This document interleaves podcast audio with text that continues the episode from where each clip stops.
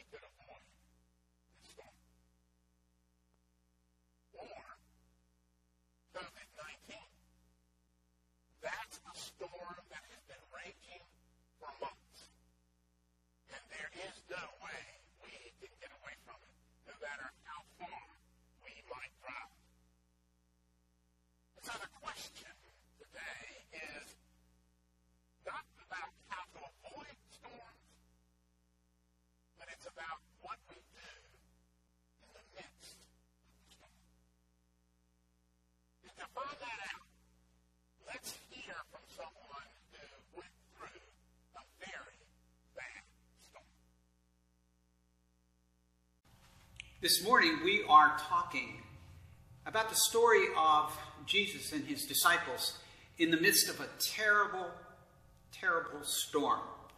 And so we thought that it might be good to hear from one of the people of reconciliation.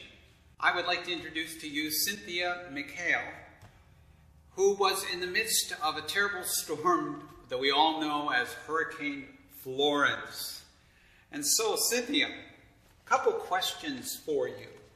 First of all, what was it like to be in the middle of this terrible storm? It was surreal. It was frightening. It was like something that had never ever happened to me before. It was mind boggling to say the least. It was dark and it was noisy and it was scary. But I never was that afraid. I, I knew that I would be all right. I knew that someone would help me. And so, in, in a strange way, I kind of felt at peace. Tell us a little bit more about.